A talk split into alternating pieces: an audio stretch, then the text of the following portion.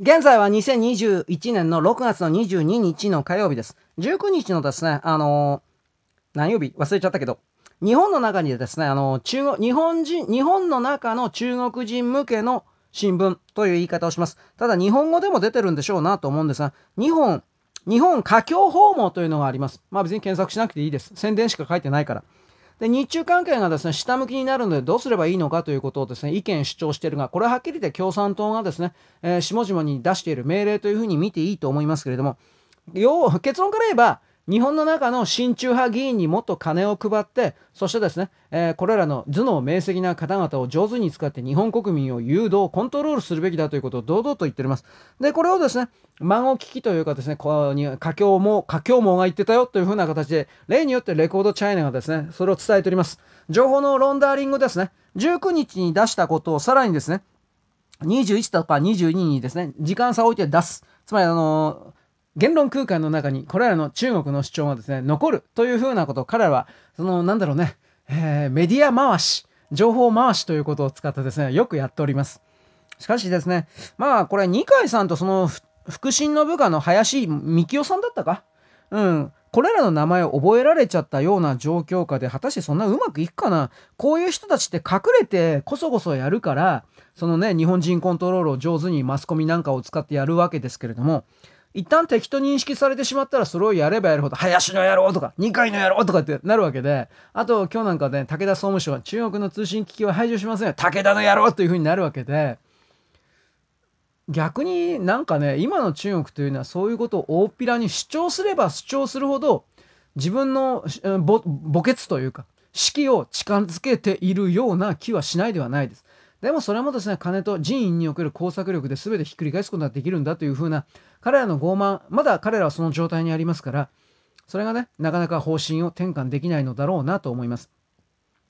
東京五輪において3000から3500人の自称中国の報道メディアが入ってくると言っておりますが、これは全部工作員です。もちろん破壊工作員もいるだろうが、この親中派と言われるような政治家、政治家、秘書、家族などなどに直接接触することにおいてあなたに利益を渡しますから我々の言うことを聞きなさいみたいな、我々は宇宙人だみたいな、こういうふうな中国人が山ほどやってくるというのはよくわかります。ね。海底大戦争を習うんですね。日中大戦争というのはとっくに始まってるんだが、その認識にないような普通のですね、いや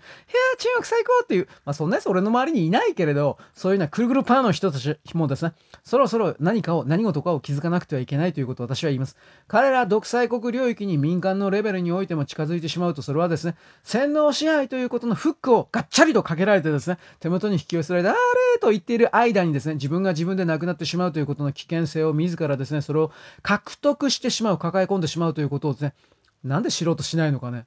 あなたは自分が自分でないということがそんなに嬉しいんですかあなたはですね、自分の、自分がですね、他人の所有物であるということは本当に嬉しいんですかお前マゾかよ。まずは俺の配信を聞くな。俺は性的に変態は嫌いだ。正直言うけど。僕はですね、普通の人なので、ああいう性的な人を、性的少数者をですね、徹底的に、なんだろうね、優遇すべきだというふうな今の概念にちょっと我慢ならないところがあってですね、うん。あなたたちはですね、人間の社会におけるメインストリームを歩けなかったからといって、なんでですね、そういうふうに今、声高々に主張しているというその状態がですね、本当にお金を持っている人たちにですね、利用されているだけの状態だということになぜ気づかないのだ、とも思うんですけれども、彼らは、うん、利用されてもいいと思ってるんだろうねと思います。なぜならば彼らは支配されることが大好きだから。人形が大好きだから、奴隷が大好きだから。私はこのようなひどい言葉を使います。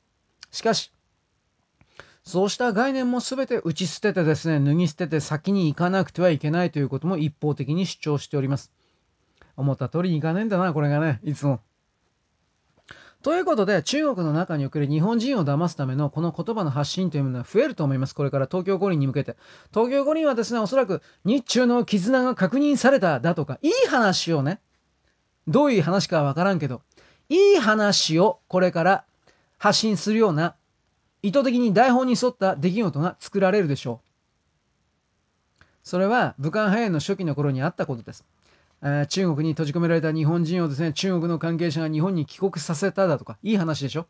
こういうことを覆い隠すこ、こういうことを上書きすることによって、2019年の10月、11月、12月、そして翌年の1月ぐらいの中において、日本国内で中国人たちが中国政府の命令通りに、マスクであるとか救援物質をですね、えー、みんな総がかりで買い占めしたというですね、非人道的な動きは、上書きされたでしょ？され俺はされてなかったけど。そういうバカたちもいたんだろうね。本当に自分で考えることのできないようなバカたちが。僕もバカだけど。それを仕掛けてくるでしょう。東京五輪の時に。そういうもの一切合切もうあなたは拒絶しなくてはいけない。彼らの言葉はもう全て拒絶しなくてはいけない。もうそんな段階に来ている。そのことをですね私はいつも勝手にいつも間違えてるけどしかしいつも一方的にあなたに伝えます。そんなわけです。よろしく。ごきげんよう。